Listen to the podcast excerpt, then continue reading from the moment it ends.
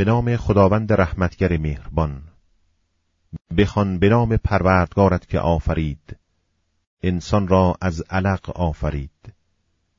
بخوان و پروردگار تو کریمترین کریمان است، همان کس که به وسیله قلم آموخت. آنچه را که انسان نمیدانست به تدریج به او آموخت. حقا که انسان سرکشی می کند، همین که خود را بی‌نیاز پندارد. در حقیقت بازگشت به سوی پروردگار توست.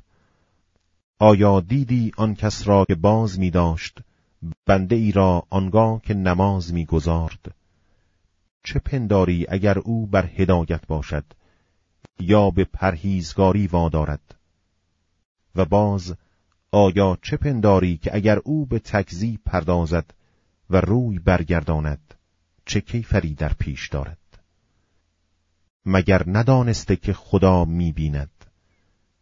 زنهار اگر باز نایستد موی پیشانی او را سخت بگیریم، همان موی پیشانی دروغ زن گناه پیشه را.